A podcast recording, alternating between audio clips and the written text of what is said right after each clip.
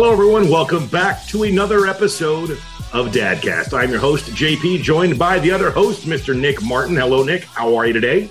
I'm good. How are you, JP? I'm real well. Well, aside from a little bit stress earlier, which we may or may not get into in this episode, uh, everything is just fine and dandy. It's a beautiful Friday here. Uh, today on the show, we are uh, honored and pleased to have an, a very accomplished actor, voice actor, and of course, today, the most important thing, he is a dad. Welcome to the show, Mr. Greg Ellis. Mr. Ellis, how are you, sir? I'm great. Thanks, JP. How are you, Nick? I'm good. Good to be on the show. Thanks for having me. Yes, thanks for thanks for taking time out of your, I'm sure, very very busy schedule to uh, hang out with us regular old dads here on Dadcast. Now, the first and most important question, Greg. Well, maybe not most important, but uh, the rite of passage here on Dadcast is, of course, are you a dad? Yes. Yes. How many kids do you have? Twenty nine. 29. You're right up no, there with I, Yes, I just I just figured no one's ever answered that before uh, that way. So no, I have two boys. Two boys. That's pretty impressive. 29 kids. Nick's working on as far as 337, as far as we know at this point. That's right. you are uh, you are a uh, nimble fellow. That's all I can say. so, uh, how old are your uh, how old are your boys? 17 and 14. 17 and 14. Have awesome. you had uh, now? I know there's a story to tell uh, regarding your particular case and when it comes to your path um, and adventure in fatherhood. Um, I'm just going to kind of sit back because I know you and Nick, you parallel each other a little bit when it comes to this story. I'm, I'm going to sit back. I'm going to ask you that question. What is that story when it comes to your role as a father and uh, some of the uh, hardships that you have been going through? Well, hardships. I mean, I write about this in my book, The Respondent. So the hardships was uh, in the span of 24, uh, 20 years married, two young boys. And in the span of 24 hours, I was ushered from my home in handcuffs um, without cause um, and uh, incarcerated. First of five incarcerations uh, subjected to a temporary restraining order in divorce court on the basis of a false allegation. I learned, uh, probably too slow, but quick enough, uh, eventually, that um, there is no presumption of innocence or due process in the one branch of our legal system that should provide it, uh, and that's family law. Um, and uh, just the myriad of complexities of this state sanctioned, um, well, there's no other way to say it. it sounds a bit uh, um, hyperbolic, uh, kidnapping or dadnapping. And um, the, the way the system is set up, uh, it's, it's biased against fathers and dads, but it's also biased against both parents um, to find a way out of a legal system where there really isn't, uh, for the most part, a way out. So, you know, I, I, crossed that legal Rubicon. I thought when I entered the court system that I was in America and the justice system, and I'd see a judge and get justice and have integrity. And um, and little did I know I was entering the star chamber, where in the wild west of family law there are no there are no rules um, and the sheriffs and the and the judges are uh, writing their own rules. So that's I kind of documented that and and went through that experience. Um, and then created a charity, a charitable extension from my project, The Respondent, um, called Children and Parents United, uh, which is long form for CPU. And um, you know, we have a, a, wonderful board together, we're building out programs and workshops and cost cost effective programs and workshops for people to learn how to keep out of court, how to avoid the many divorce traps, and um, how to have a sustainable marriage. Um, and really, I think part of what I talk about is the mythopoetic, reintroducing the idea that all men aren't bad. Um, and uh, we shouldn't necessarily be smashing the metaphorical patriarchy. And um, uh, rather than talking about toxic femininity as a kind of bulwark for toxic masculinity, we should maybe talk about more positive and heroic forms of masculinity and femininity so we can champion um, both sexes and all peoples and genders. Yeah. that was uh, the best answer to a question I think I've ever had on this Dadcast.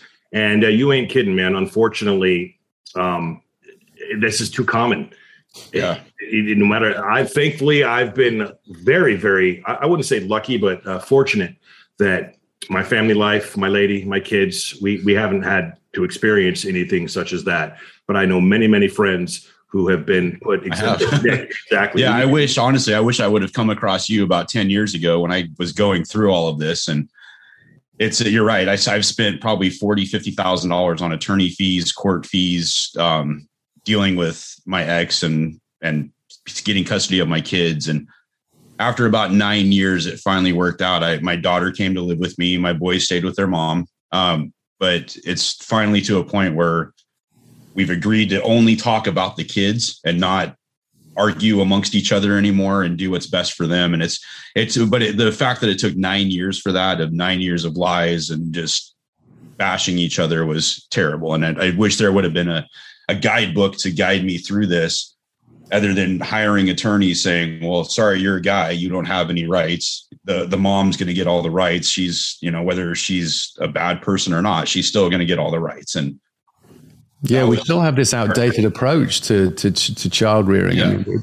you know, mothering and fathering is important, and it and in equal value, and it's the quality of that individual that matters, not necessarily the paradigm of whether you are a woman or a mother or a male and a father.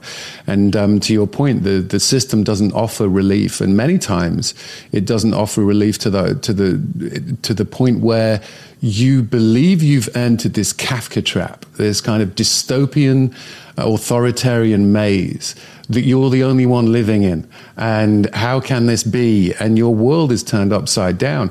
And I think, you know, when I, when I, when I went through my experience, I reached out and looked uh, for help and uh, uh, whether it was books or workshops, or, and there was nothing out there. And in fact, the only thing I found on the internet in terms of material and literature was um, books written by attorneys, uh, you know, for $160 to just kind of, you know, get you into their law firm and be representing you and get the retainer signed and rack up the billable hours. Or, for the most part, back then, it was books written by women for women on how to ruin your husband, get the, get the cash and prizes of divorce. So, there was only one book, and that was Alec Baldwin's book, A Promise to Ourselves, or A Promise to Myself. I think it was Promise to Myself anyway. Um, and uh, you know, he was kind enough to write the the um, the introduction uh, the, the foreword uh, for my book, The Respondent, because um, I, I committed to writing that book as a as a way of paying it forward, as a way of even if it's there just as a, a papered beacon, you know, that that people can just know that there's some someone has gone through what you're going through. Uh, as a man, uh, particularly with our culture, cultural conversation that talks about you know how we, we, we, seem to be devaluing men. I mean, the, the, the military men that I've spoken to, who they're risking their lives fighting in wars away from their families, and I don't know if they do or don't, but let's say hypothetically they don't agree with the war they're fighting. They're still going to fight that war because that's what they signed up for. They return home and they are thrust into this legal system where they have no right. They end up homeless. They're already dealing with PTSD. The layers and levels of trauma and the inescapability of this system on top of that is, I think, is a national health crisis that few people I've seen out there want to talk about. It's a difficult subject, and most people don't really want to think about it uh, until it happens to them. Um, so, yeah, it's a particularly challenging subject. Yeah, I don't know for for you. Did you find like when I was talking about it and bringing it up on social media and asking, trying to find advice, I kept getting bashed because, oh, you're talking bad about your ex wife. You're talking bad about the mother of your children. And it's like, I'm just trying to find answers. I'm trying to figure out my way through this. So I think that's kind of a big stigma too, is where men go and try to ask for help or they try to explain what's going on. And then all of a sudden it's like, well, you're just a terrible person because you're bashing the the mom. So yeah, it, it, look, it's it's it's the, the, oxymoron here, the paradox in this system, um, and it's really I, I, focus a lot on the false allegation of domestic violence. Many of the st- statistics that we see out in uh, in the cultural conversation are incorrect, and they're purposefully incorrect for a reason, uh, because this this trope of all men are violent and all women are victims. Um, it, it's very successful in our current council, cancel culture, uh, where victimhood is the new social currency and its economy is booming, and where victimhood isn't held accountable, responsibility will never follow. So it's really important that we talk about, you know, the real victims of domestic violence, how they get justice. I do believe that domestic violence should be tried in criminal court, not the quasi kangaroo court of family law, um, where you know the accused actually gets Miranda rights and the right to speak to an attorney, etc., etc. But the accuser gets their day in court, and alongside a prosecution proves their case in front of a judge or a jury beyond a reasonable doubt. It's a serious offense. But at the same time, when we look at the rates of intimate partner violence, serious intimate partner, partner violence, and it's 48% to 52% male female. That's pretty much equal in terms of you know abuse has no gender. And when we look at the the rates of false accusations it's up there over 70% of false allegations. So what happens to those individuals who are falsely accused who have been rinsed and washed through the cycle in the system, oftentimes losing their livelihoods, oftentimes losing their ability to, to um, even remain connected with their children. These were once loving, uh, present parents, um, and just because they're fathers and men, they are devalued and they're not as important. No, they are important. We do need. Otherwise, we're going to have a we're going to have a generation of younger men and boys who are going to be tomorrow's warriors, leaders, politicians, doctors, uh, first responders, teachers, who aren't balanced. Uh, we need to have that balance. You know, I spoke with Caitlin Flanagan on my show, and she um, she said it takes a, a, mother to raise a boy, it takes a father to raise a man, and I think that good fathering uh, and being present and um, yes, if you're a dad that goes out and earns a living, uh, you know, and and a, you're married to a stay-at-home mom, or the two of you are working, there's so many different, or a, a stay-at-home dad we hear about a lot these days.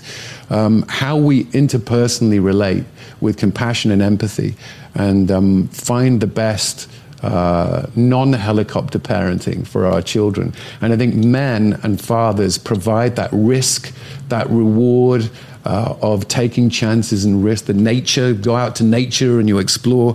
And mothers, to a degree, it's that nurturing. You know, little Tommy falls over, mom's like, "Oh, you okay?" And bring them close and hug and nurture.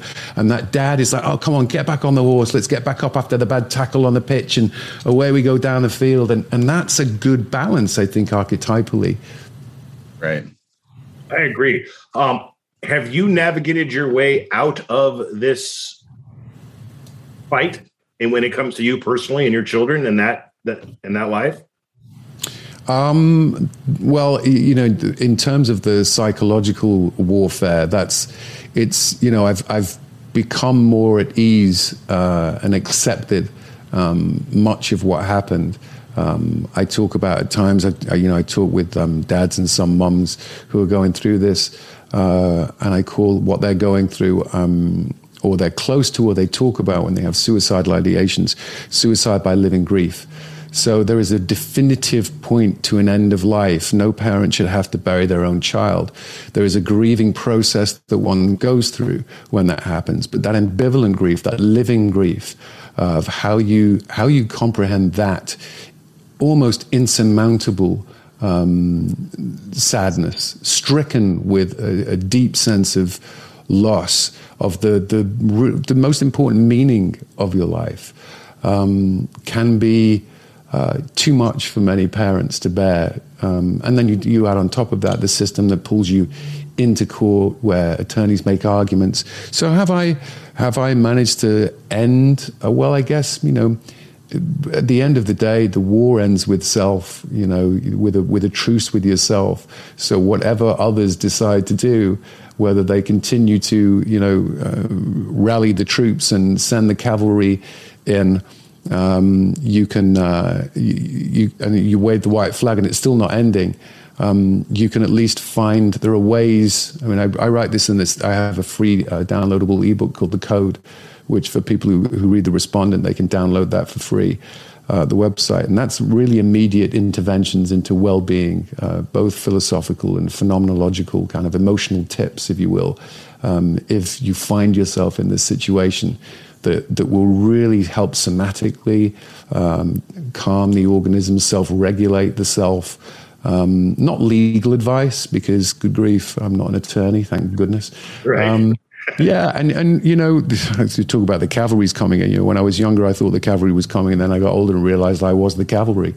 Um, and you know, sometimes you you know the cavalry that isn't always charging into battle. You have to know when to unsheath the sword and when to tend to the horses, and you know, um, just retreat. Look at that analogy right there, Nick. Huh? Yeah. Wow. I ain't gonna lie, Greg Ellis. I, I, typically I lead all these podcasts, but I, you are one of the smartest guys I've talked to with the big words. And uh, yeah, big words. What big words have I used? oh, a ton of them. yeah, do you do you see your uh, your boys very often? I don't see my boys anymore. Okay, that's that was a question I did not know. Uh that's I, I couldn't even imagine. Yeah. yeah, that sucks. I'm so very very sorry to see that. Thanks, Is guys. That- well, look, you know, I wasn't able to. I wasn't able to. um Oh, I wasn't able to uh, effectuate change enough, even though I fought for five, five plus years, six years nearly. Um, you know, when when you're up against, I did I did Dr. Drew Pinsky's show recently, and I, and I talked about the panic disorder that my ex-wife suffered through when she wasn't on medication. He said, "I don't know about panic disorder. It sounds like psychopathy." So I think when you when you when when you are faced with the original title for my book, oh, maybe this will make you chuckle, was "How to Survive When Your Spouse Wants You Dead and Has the Legal Ways and Means to Kill You," um, because it is a survival. It's a little wordy. well, it, uh, yeah, it's a bit long. Take um, the entire cover. Right. Um, but, you know, I mean, look, the, the, the, the crazy thing about the system is, and why, you know, what, another reason I wrote the book is be, I didn't want to write the book, I had to. Um, I wrote it to make sense of the government sponsored devastation of mine and thousands of families' uh, lives. Uh, and and the destruction of family. Uh, I think we need more family champions. Mm-hmm. I wrote to let my kids know that I hadn't abandoned them. Um, I had to memorialize it somehow because I didn't get a voice in court. Um, I wrote to tell other similarly situated men and fathers, and, and often women and mothers too, that they're not alone. And perhaps most of all, I wrote it to, to ring the alarm bell about a broken system and right. call for social change and family law reform and improvement. Now, is there uh, you know they're going to be adults here soon is there any chance of reconciliation here in a few years when it comes to that well there's always a look my door is wide open uh, for you know I, I, didn't ever close my door i yeah, was yeah. I was shoved I mean, away. Let me rephrase. Do you think on their side? I mean, granted, you can't talk to them, you don't know, but I guess deep down, is there that? No, there has to be that hope. Is it possible in a few years that everything's going to be better? I think. Look, I think no. No family is perfect. Even families that are intact, if you will, there is always some dysfunctional functioning um, or insecure functioning or dysfun- insecure dysfunctionality. I don't know. Um, you know, families of origin are, are, tricky and prickly, and relationships are tough, and communication's hard. Um, but I think one of the the most pernicious aspects of family law is um, and, and this corresponds to families as well that are intact, not just going through the divorce um, quagmire or come out the other end, is um, parental alienation, also known as turning the child.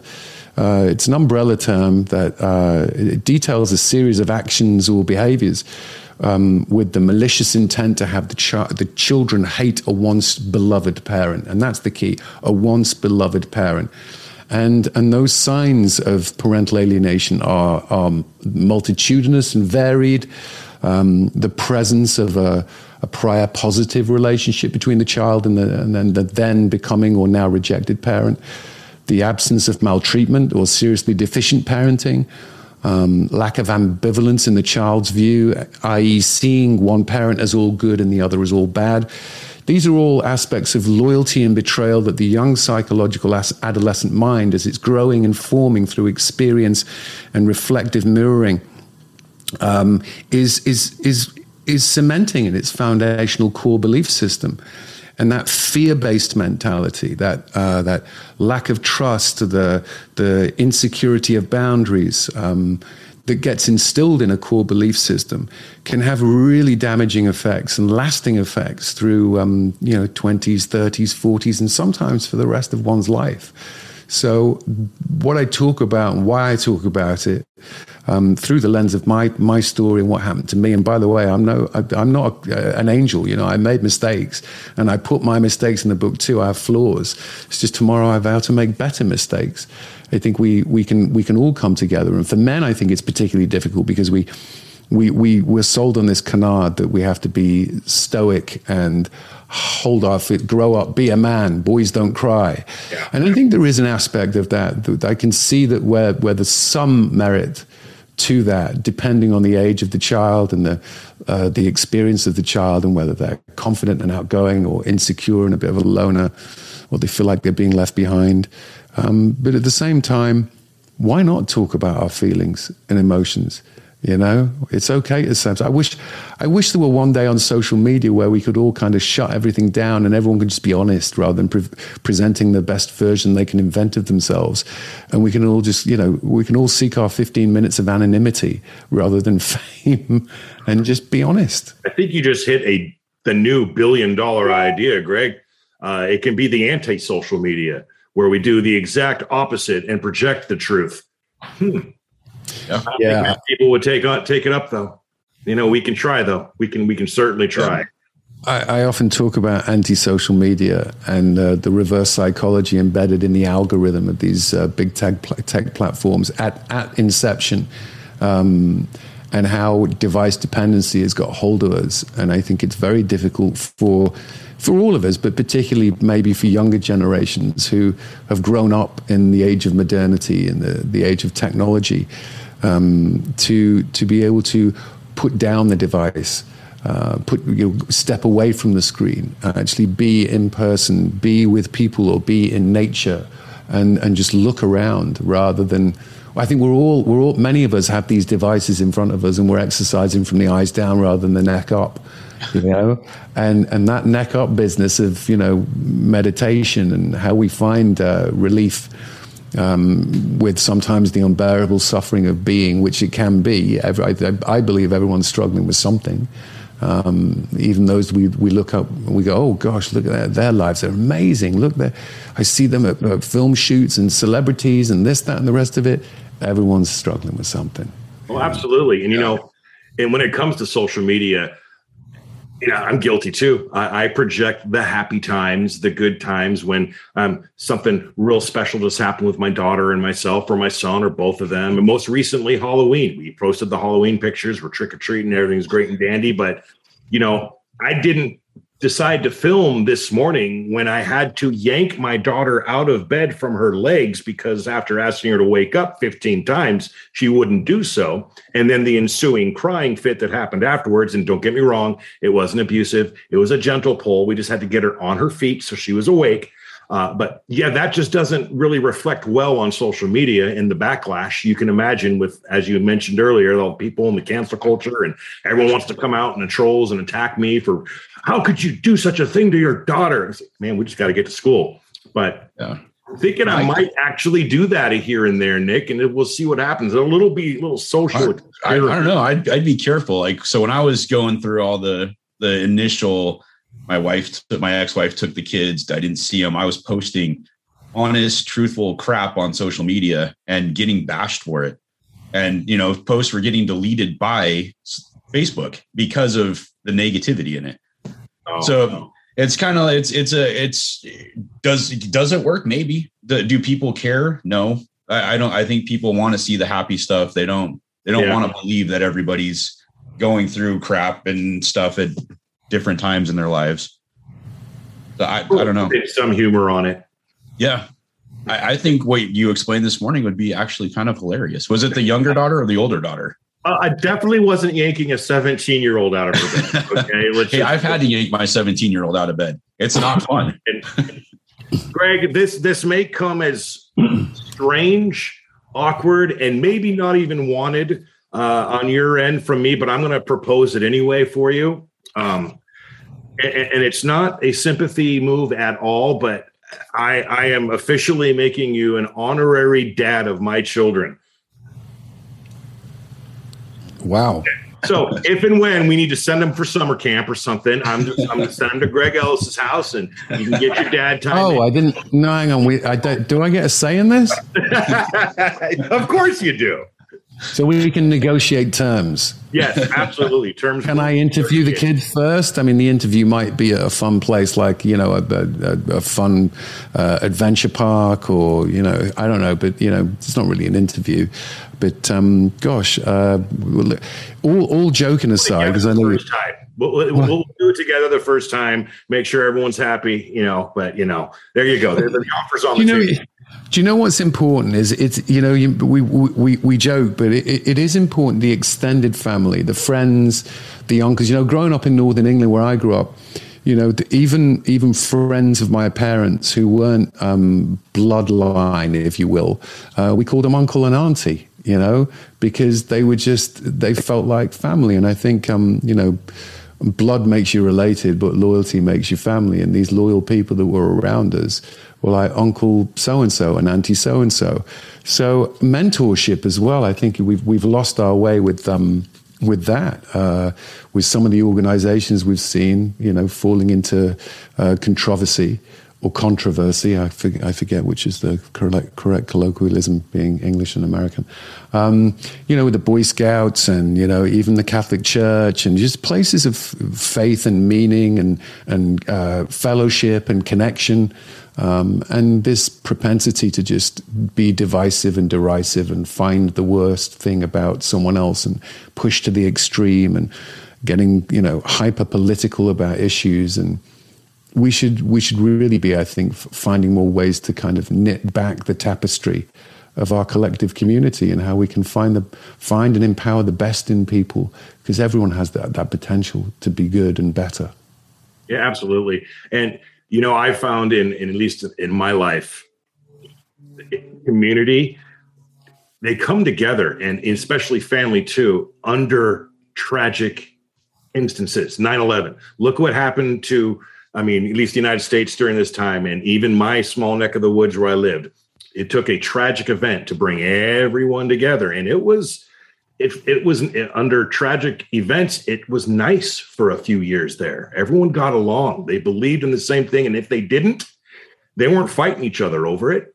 And right. uh, I just find that sad. I, I mean, do we need to have some tragic to make things good again? How do we navigate and get to that community especially for family and and even you know the parents and the parents of other kids. And how, how do we do that? How does it happen? Because in the history of life it hasn't happened yet you know we get we get little fits of it but it's just sad. It's especially it's the last terrible. couple years have been really bad with separation and but we, we don't want to get political. We can if we want but yeah i mean the political landscape is just everyone I, i'm not left I'm not right. I think everyone should be right in the middle or do their best to get to that point without killing each other and fighting over it. But we don't we don't need to go there unless you want to go there.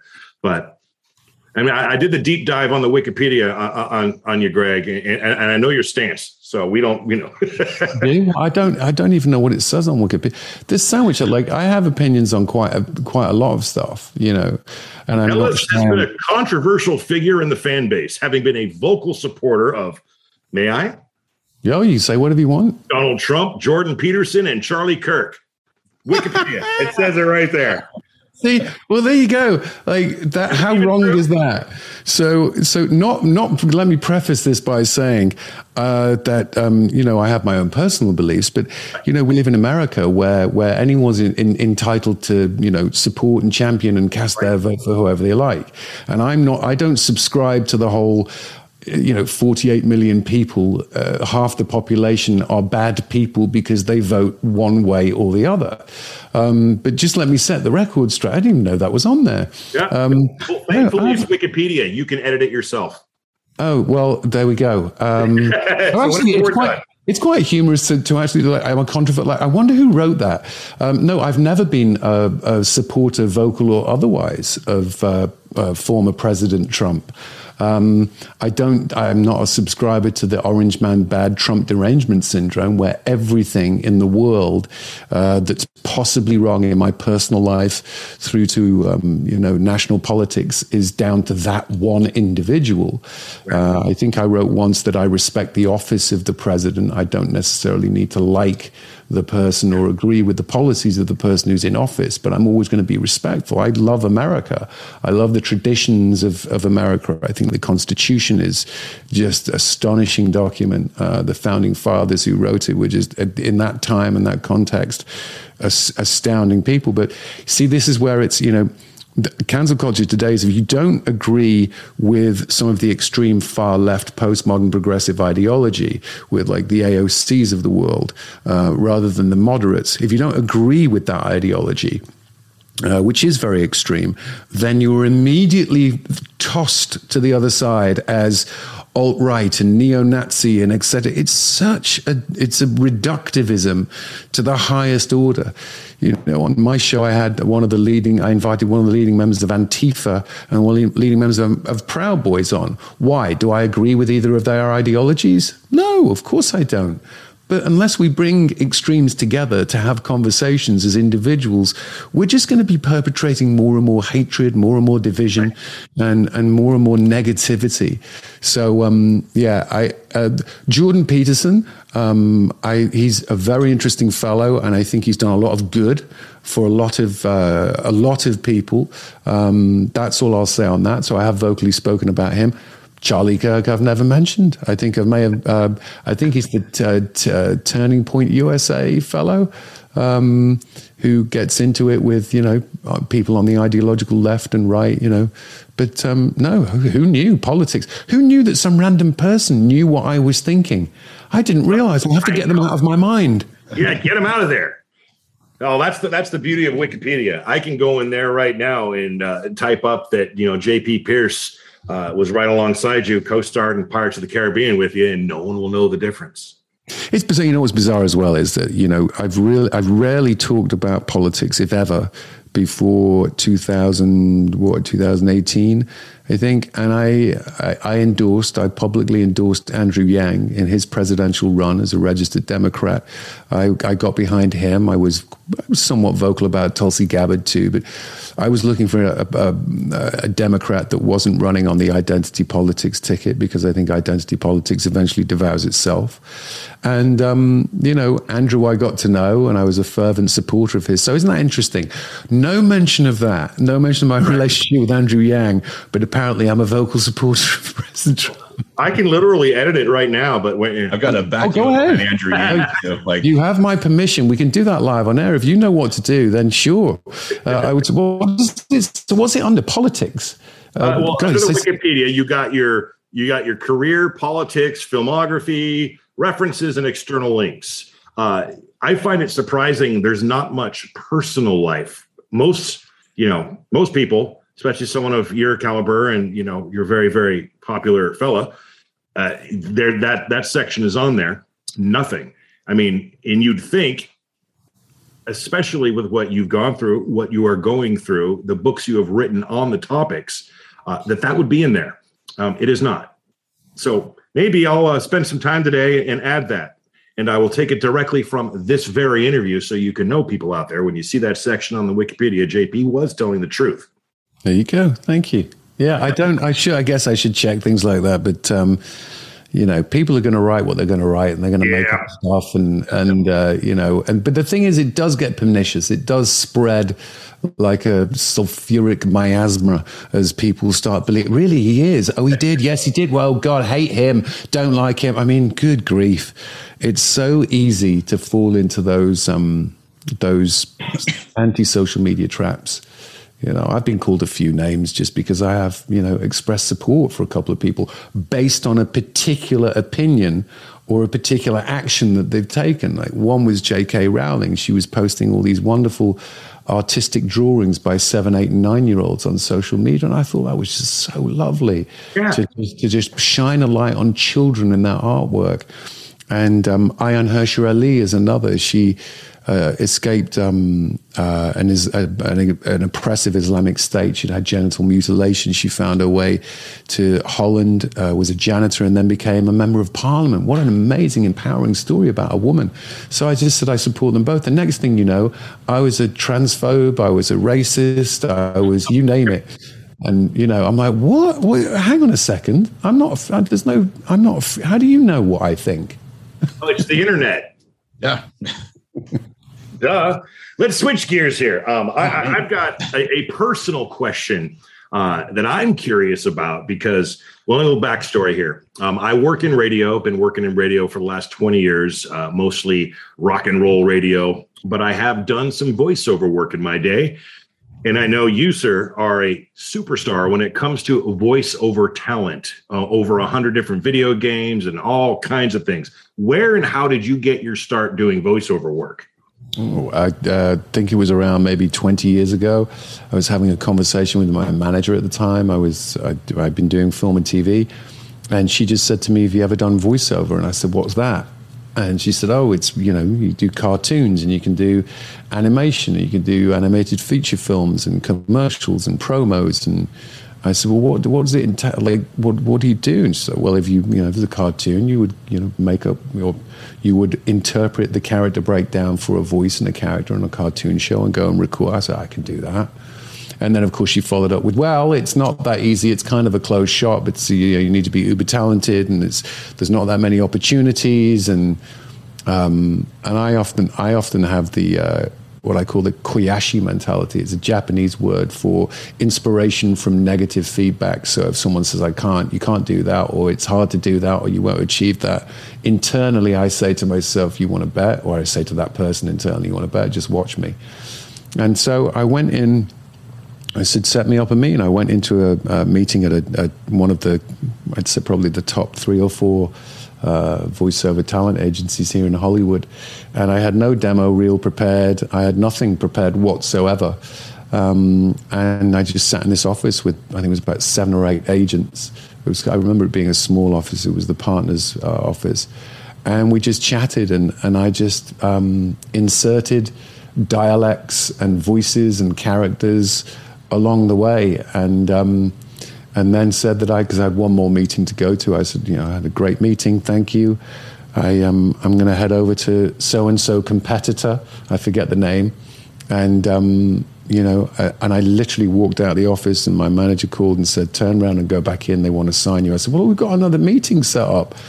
Um, and then I, I kind of realized that one of the things you want to do when you get when people are excited to work with you. Yes, it's fine if you want to go away and have a meeting uh, and take a beat to think about it. Sometimes you do need to do that, but I don't think you should leave it too long uh, because people's enthusiasm in the moment as, as they want to get to work with you and, and, and get things motivated and moving along can wane if, uh, if you wait too long. So, yeah, so I signed with them and then I ended up, uh, I think it was. Uh, it was actually a, a, comic book that I read as a kid. This is one of the cool aspects of doing voiceover. Was I used to read this comic book called Dan Dare, Pilot of the Future, and um, similar kind of character in a way to Buck Rogers, but but rather more British and well spoken, you know, and hopeful and chip chip right. muckles and well, yes, Dan Dare, pilot of the future. Yes, come on, my Zonda, we're going to see the Mekon, you know, all of that kind of business. And and I actually got the role of Dan Dare, which was my first um, animated series. So I, that was just, and then I found out that the the creator of Dan Dare was born in my hometown, and there's a little monument that they they've put up to him. Um, so yeah, it's been a wonderful, wonderful ride through. I love, I love the voiceover community. They're just such a great group of people. It's pretty small, you know. We we all tend to know each other, um, and look, we get to go to places like Cartoon Network and Nickelodeon, and um, you know, sit in a in a in a studio and play, literally make up voices and. Yeah Sometimes it's two or three voices from you know on this. Uh, uh, we're doing a scene, and it might be I might be playing three characters, and I'm voicing all three characters in a scene with myself. So I have to switch from back and forth. Um, and the fans as well. I think you know, in, particularly in video games, the, they've been they've been wonderful. At times, the fandom can get a bit similar to our current cultural conversation a bit. Uh, the loud, loudest, noisiest uh, minority can can tend to be a bit mobby, you know, and uh, right. and judgmental. But um, yeah, it's been great. Voiceover's been wonderful. So, what is that ad agency particular that you had that meeting with that they loved you? Wink, wink, nudge, nudge. Because JP needs to get down there. Oh, it wasn't an ad agency. It was a voiceover talent. Voiceover agency. talent, yes. Yeah, they're no, they're no longer. Uh, it was uh, TGI um, was the name of the talent agency, and they've since disp- they had a voiceover uh, talent uh, department and uh, commercials um, on camera commercials as well. And they were, uh, I think, they were maybe special artists before that. And then they disbanded, and the agents went different ways. So one, I believe, went to. Uh, um, uh, yeah, but, but, one of them set up their own voiceover agency, which has become one of the, I'd say, one of the three, three or four biggest agencies here in town. And another one went to another agency and became a partner um, at that particular agency. But there are really, I'd say, probably four, four or five of the big agencies, and maybe a, a smattering of boutique agencies that represent people. Yeah. But um, yeah, that's amazing. Because you, you're a global phenomenon voice. Myself and Nick can attest to this. Uh, I've got about a 150 square mile radius here in Southern Oregon. Everyone knows my voice here. You know, been working on radio, but we, we got to yeah. get got to get a little bit bigger. Okay, putting Greg on the spot. Do your best Southern California American accent. Go. Well, it depends. I mean, what do you want to call me? I was like totally awesome. Oh. I was like so gnarly, you know, and everything. Is, and I speak in the same monotone. I didn't, say, I didn't say homosexual, but that yeah, but I went there. I just made a character choice. I mean, why? Just because I'm effeminate doesn't mean I'm. Well, why do you say I'm homosexual? Well, you know, the shoe fits. It, it, the voice, at least. Very good. Very good. All right. Okay. Uh, you got one, Nick? I don't. All right. Sorry. So voiceover work, man. The kid, oh, man. I'm just so happy to be sitting here talking with you. Um, should we talk, Nick? The film career. I was hoping to stay away from this, not because it's I'm not interesting. It's because I mean, I'm assuming, Greg, with every interview uh, you've ever done, it always ends up leading this, and people want to talk about Pirates of the Caribbean and Titanic and all all the television stuff you've done. I, I love sticking with the dad stuff in your book and uh, all the stuff you're doing, fighting for all that. You're a busy guy. Uh oh. I apologize. My ringer is turned off, but for some reason it is zinging away. Oh, and that's why because it's on my um, there we go. I apologize for all of those listeners who heard that ring a ting ting ting. Is it on your iMac too? Yeah, I had to turn mine off. I forgot that. that was that was what got me. Yeah. Nick, it's okay. Nick, I'm, I'm giving you the conch for a sec. For what? What are we you doing? You were, you were very interested. You want to talk movies? Yeah, I do. I want to. So Star Trek. I you were you were in the the remakes, right? The updated versions. Yes, I love those movies. Tell me about your experience. Is there another one coming? Uh, my experience on Star Trek. So, uh, well, anecdotes. Let's see. Um, I played in the 2009 movie uh, Chief Engineer Olson, the original engineer of um, the Enterprise, and um, I remember get, get, having my wardrobe fitting, and um, uh, uh, the Chris uh, Chris Pine was in a, a, I think he was in yellow, and John was in um, blue. No, Chris was in blue and John was in yellow and I was in red.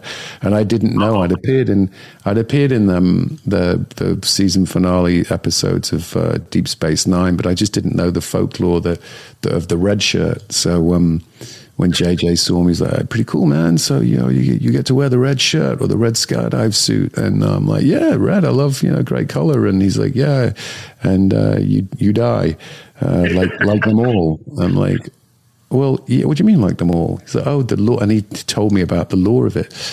And then he joked and said, you know, don't be too despondent. You know, Chief Engineer Olson may come back. Well, maybe we'll bring you back and we won't have you in an, uh, an obvious red shirt uh, and you'll die and you can be the Olsen twin. And I think he was making some kind of joke but, uh, about the Olsen twins. But, um, and then we were talking about accent and dialect. I never thought that Chief Engineer, uh, Chief Engineer Olson in the Star Trek movie would end up with a with a, a Northern Yorkshire or Leeds accent. But um, that came about simply through a conversation that I had on set. JJ asked me, you know, literally said, So, what are you thinking in terms of the backstory of the character and where he's from and some of the history? And I just opened my mouth to speak. And Chris Pine, who was close by listening in, says, He's from Leeds. In He's like, right from Leeds. And he did the most amazing Leeds accent. And I was like, and I was a bit taken aback. And JJ goes, Leeds to me. I go, yeah, he's actually really bloody good at that. He's like talking like from Leeds all the time, very in your face, very like clipped and here. And, uh, and I was just started talking, and JJ went, that's it, great. He's from Leeds. I went, uh, well, okay. Um, so that's, that's how sometimes those kinds of decisions are made. Um, but it, yeah, it was a, a, a, very secretive set. We would travel to set. Um, in golf carts with uh, with um, uh, uh, there were well you couldn't see in because the paparazzi everything was kind of secret and coded and I remember filming at Paramount and we literally had to travel about 60 yards from the trailers to the set which is in the was in the car park out there the parking lot as it's called um, with mirrors on the ground as we filmed this scene, which was quite cool. Just I got lowered onto the mirrors, looking up, and the camera shot down, but the reflection was of the sky, so it wasn't CGI. It was actually just clever use of mirrors. Oh, While JJ was shaking the camera, and I was looking up, going 200 meters or whatever. Um, and, uh, and and we literally got we got into the the Pope Mobile as we called it, like all covered and in our and drove for about in this golf cart for about 15 seconds, and then got out. And John Cho was like, "Well, that was worth it, wasn't it? Great, we've got that security because it really didn't matter because then we were out in the open, so people were taking photographs anyway. It was a wonderful movie to be part of." Um, I was more of a Star Wars person than Star Trek before then, and and still kind of well, I don't know, I haven't I haven't worked that one out in terms of uh, that kind of that impressed me. The movie impressed me. Uh, I thought the script was uh, very impressive, and um, because the, there's a tendency, or I had felt up until that point, that, that movies like Star Trek were kind of really for the fandom and the in crowd. And unless you knew the lore and the history, you couldn't really take part as on an equal playing field as, as others, and or a more equal playing field in terms of experience. But I think that movie really addressed some of that. Um, it honored some of the the folklore um, of Star Trek, a lot of the folklore, um, redefined some of it, and I thought the opening sequence in particular was just so phenomenal. It was a great movie. Yeah, I was afraid it was going to be a little too soap opery and kind of little too just rom com, and J.J. Abrams did a great job with keeping it true to the originals and He's a wonderful director, a lovely fellow, and really has a great vision. And he's so smart, knows what he's doing. So, my question, as far as this is concerned, is one of my. I'm looking at your list here. I'm looking at the Wikipedia again. And by the way, Wikipedia got the Star Trek right. You, you nailed it. it. It had your name, your cast, and the year correctly. So, applaud whoever decided to do that.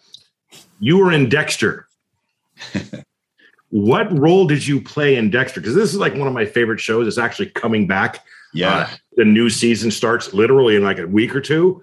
Um, yeah, it's actually directed. Um, the series director, I don't think he directs every episode, but his series director is uh, Sanford Bookstaver, who's a friend of mine. And Clancy Brown is a good friend of mine. Is, uh, is He's in the cast of the new Dexter. So, what character did I play? I think his name was Jonathan Farrow, the, the first innocent victim of Dexter, by the way. Oh.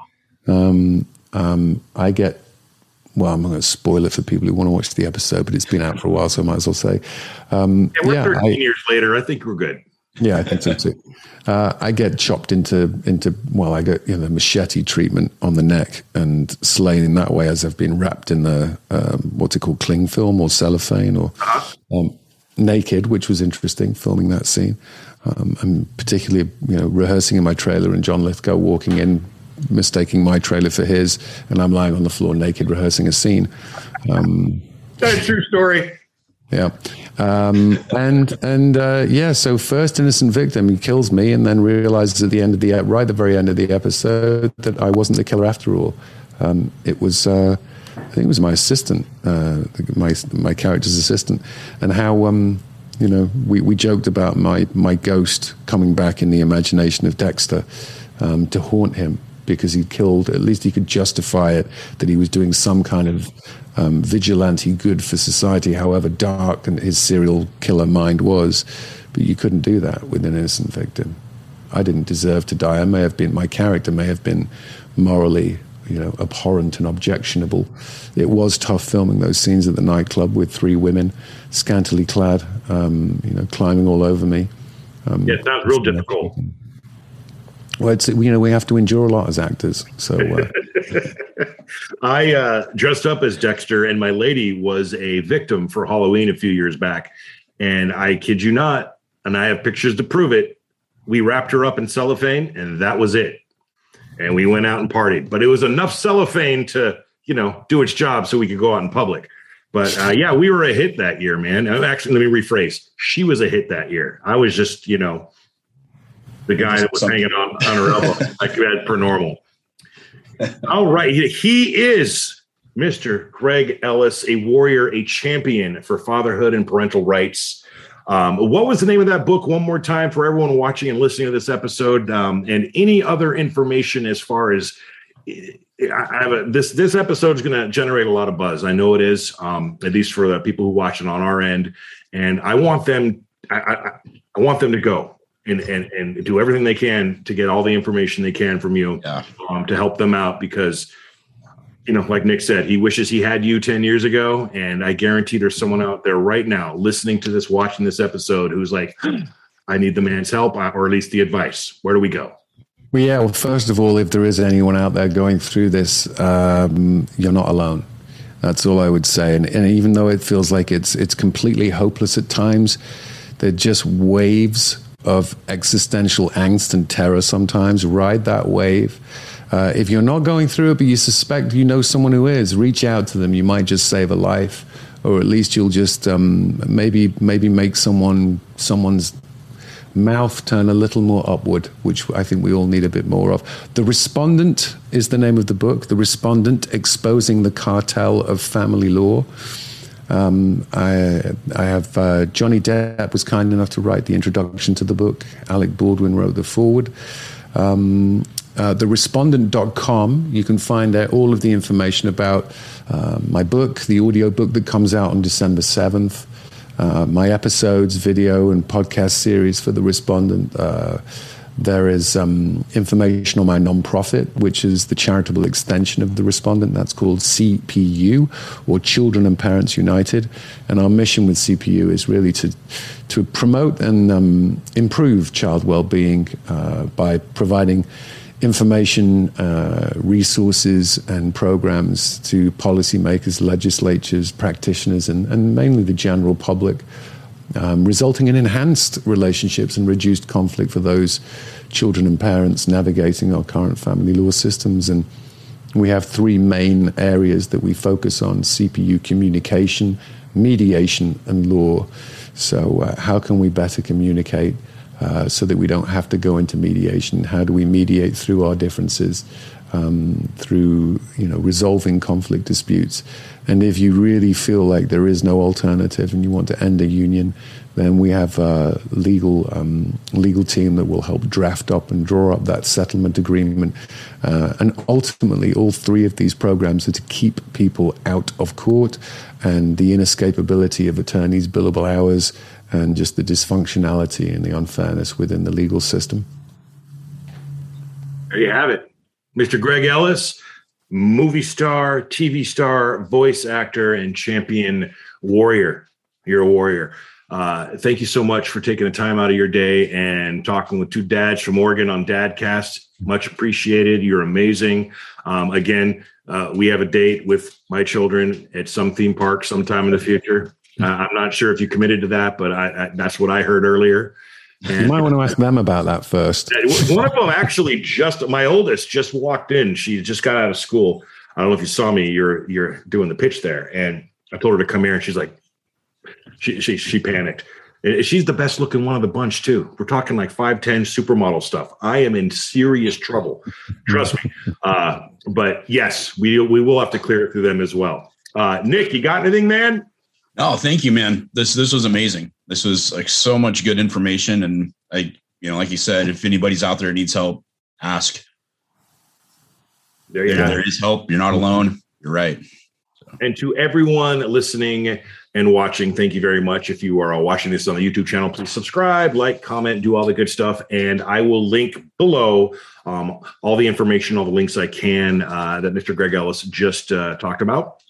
And we'll see you all next week. Have a great rest of your day.